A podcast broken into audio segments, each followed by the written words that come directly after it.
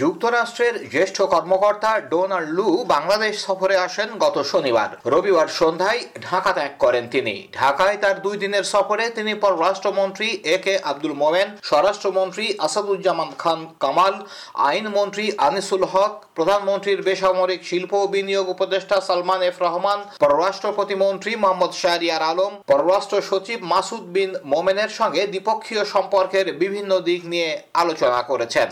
আলোচনাগুলোতে জাতীয় নির্বাচনের প্রসঙ্গ এসেছে। রবিবার দুপুরে পররাষ্ট্রমন্ত্রীর সঙ্গে আলোচনার পর ডোনাল্ড লু সাংবাদিকদের বলেন, আমাদের মধ্যে খোলামেলা আলোচনা হয়েছে। আমরা গণতন্ত্র ও মানবাধিকারের ব্যাপারে প্রতিশ্রুতিবদ্ধ। কোনো বিষয়ে সমস্যা থাকলে আমরা আলোচনা করি, পরামর্শ দিতে পারি। আমরা মত প্রকাশের স্বাধীনতা সমুন্নত রাখায় বিশ্বাস করি। বাংলাদেশের মতো অংশীদারদের সঙ্গে নিবিড়ভাবে কাজ করি। We had uh, very honest and open discussions with His Excellency the Foreign Minister, Foreign Secretary today. The United States has made a commitment on democracy and human rights that we will speak when we see problems, when we can offer suggestions. We will stand up for freedom of speech, freedom of ex- expression, and we look forward to working very closely with our partners here in Bangladesh. We had quite good discussions about the RAB. Uh, if you have seen the statement uh, this week by Human Rights Watch, they recognize and we recognize tremendous progress in the area of reducing extrajudicial killings by the RAB. This is amazing work. It shows that the RAB is able to carry out its important counterterrorism and law enforcement function while respecting human rights.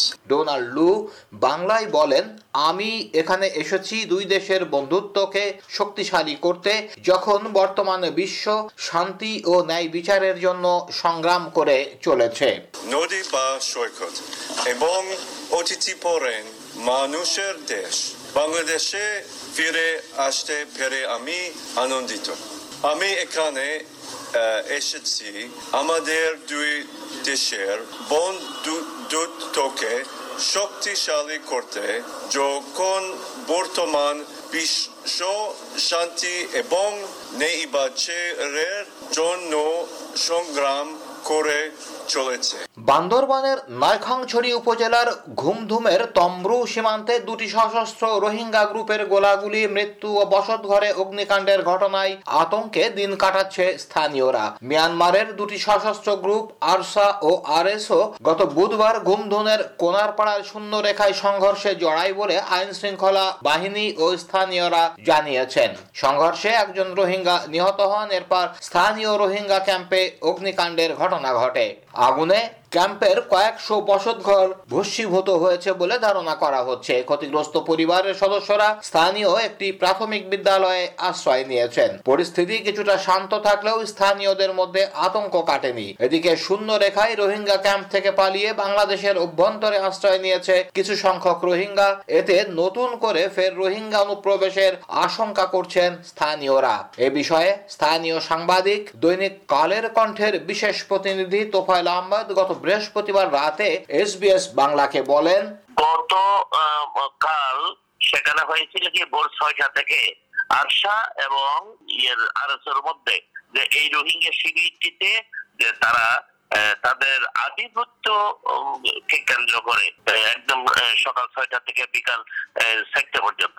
তো চারটার আগে দুজন RSO সদস্য গুলিতে নিহত হলে তারা ক্ষুব্ধ হয়ে রোহিঙ্গা শিবিরে আগুন ধরিয়ে দেয়। সেই আগুনে সেখানে প্রায় ছয়শো মতো শেড আছে, ছয়শোর মধ্যে প্রায় পাঁচশো মতো শেড পড়ে গেছে। তো রোহিঙ্গাদের মধ্যে চার হাজারের অধিক রোহিঙ্গার মধ্যে বাংলাদেশের দিকে মাত্র পাঁচশো মতো আছে।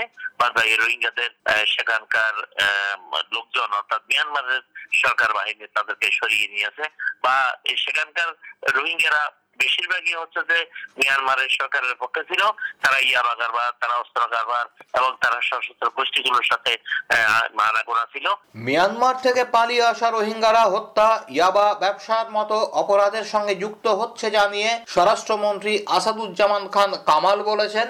তারা এখন বাংলাদেশের জন্য বিস্ফোরা হিসাবে দেখা দিয়েছে। গত বৃহস্পতিবার বাংলা একাডেমিতে একাত্তরের ঘাতক দালাল নির্মূল কমিটির একত্রিশতম প্রতিষ্ঠা বার্ষিকী উপলক্ষে আয়োজিত সাংস্কৃতিক ওয়ার্ড সম্মেলনে বক্তব্য শেষে সাংবাদিকদের প্রশ্নোত্তরে তিনি বলেছেন, তারা এখন প্রতিনিয়ত অপরাধ জগতের সঙ্গে যুক্ত হয়ে হত্যাকাণ্ডের মতো ঘটনা ঘটাচ্ছে। ক্যাম্পের ভেতরে ইয়াবার ব্যবসা করছে। তারা এখন বাংলাদেশের জন্য বিস্ফোরা। রোহিঙ্গা ক্যাম্পে কেন এপিবিএন মোতায়েন করা হয়েছে, সেটির ব্যাখ্যা দিয়ে তিনি বলেন, রোহিঙ্গারা প্রতিদিন মারামারি করছে, তারা গোয়েন্দা সংস্থার এক কর্মকর্তাকে হত্যা করেছে, তারা বিভিন্ন গ্রুপ সাব গ্রুপে বিভক্ত হয়ে অপরাধ সংগঠিত করছে।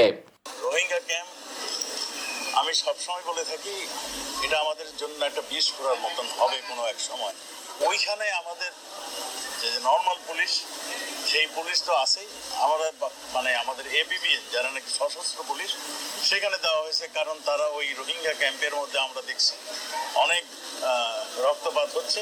তাদের মানে রেগুলার রুটিন ওয়ার্ক করার জন্য আমাদের এপিবিএন সেখানে আছে। জিয়াউর রহমানের সাতাশিতম জন্মবার্ষিকীতে গত বৃহস্পতিবার সকালে শেরে বাংলা নগরে তার কবরে ফুল দেন বিএনপি মহাসচিব মির্জা ফখরুল ইসলাম আলমগীর এবং বিএনপি নেতারা। ফুল দেবার পর মির্জা ফখরুল সাংবাদিকদের বলেন, আজ যখন সমগ্র জাতি অন্ধকারে নিমজ্জিত হয়েছে, সমগ্র জাতি আবার আওয়ামী লীগেরই এক দলীয় শাসন ব্যবস্থা প্রতিষ্ঠা করার যে চক্রান্ত, সেই চক্রান্তের বিরুদ্ধে যখন সমগ্র জাতি জেগে উঠেছে বিএনপি স্থায়ী কমিটির সদস্য খন্দকার মোশারফ হোসেন, মির্জা আব্বাস, গয়েশ্বরচন্দ্র রায়, আব্দুল মঈন খান, ইকবাল হাসান মাহমুদ টুকু এ সময় মির্জা ফখরুলের সঙ্গে ছিলেন। মির্জা ফখরুল বলেন, সমগ্র জাতি জেগে উঠেছে। আমাদের নেত্রী দেশত্রী বেগম খালেদা জিয়া তো আমাদের নেতা, আমাদের ভারপ্রাপ্ত চেয়ারম্যান জনাব তারেক রহমানের নেতৃত্বে আজকে আবার সমগ্র জাতি, সমগ্র মানুষ জেগে উঠতে শুরু করেছে এবং গণতন্ত্রকে পুনরুদ্ধার যে সংগ্রাম সেই সংগ্রামে আজকে সমগ্র মানুষ জেগে উঠেছে। আমরা আশা করি, আমরা বিশ্বাস করি, আজকের এই দিনে আবার নতুন করে শপথ নিয়ে আমরা অতি দ্রুত সমগ্র মানুষগুলো, মানুষকে সংগঠিত করে আমরা এই সংগ্রাম, এই লড়াই, গণতন্ত্রের যে সংগ্রাম বৌদ্ধ গণতন্ত্রকে রক্ষা করবার যে সংগ্রাম বাংলাদেশকে রক্ষা করবার যে সংগ্রাম, স্বাধীনতা সার্বত্রিক রক্ষা করবার যে সংগ্রাম, সেই সংগ্রামে আমরা অবশ্যই জয়ী হব। দেশের প্রথম সফল ক্যাডাভেরিক ট্রান্সপ্ল্যান্ট তথা ব্রেন ডেথ রোগীর অঙ্গ প্রতিস্থাপন করা হয়েছে বঙ্গবন্ধু শেখ মুজিব মেডিকেল বিশ্ববিদ্যালয়ে। বিশ্ববিদ্যালয়ে রেনাল ট্রান্সপ্লান্ট সার্জন, অধ্যাপক ডাক্তার হাবিবুর রহমানের নেতৃত্বে এক মৃত ব্যক্তির দেহ থেকে নেওয়া দুটি কিডনি দুজনের শরীরে সফলভাবে প্রতিস্থাপন করা হয়েছে। হাসপাতাল সূত্রে জানা গেছে, বিশ বছর বয়সী ব্রেন ডেথ রোগী সারাহ ইসলামের দেহ থেকে নেওয়া দুটি কিডনি দুজন কিডনি বিকল রোগীর দেহে সফলভাবে প্রতিস্থাপন করা হয়। এর মাধ্যমে এক মৃত মানুষ থেকে বাঁচলেন দুজন। পাশাপাশি আলো দেখবেন দুজন। নিজের দুটো কর্নিয়াও দান করে গেছেন সারা। গত বৃহস্পতিবার বঙ্গবন্ধু শেখ মুজিব মেডিকেল বিশ্ববিদ্যালয়ে শহীদ ডক্টর মিলন হলে ব্রেন ডেথ রোগীর অঙ্গদান ও বাংলাদেশে প্রথম সফল ক্যাডাভেরিক প্রতিস্থাপন বিষয়ক সংবাদ সম্মেলনে এসব কথা সাংবাদিকদের জানান উপাচার্য অধ্যাপক ডাক্তার মোহাম্মদ শারফুদ্দিন আহমেদ।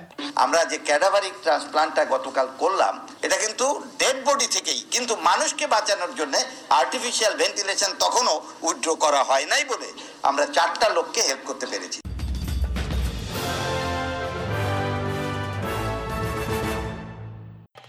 আমাদেরকে লাইক দিন শেয়ার করুন, আপনার মতামত দিন। ফেসবুকে ফলো করুন এস বাংলা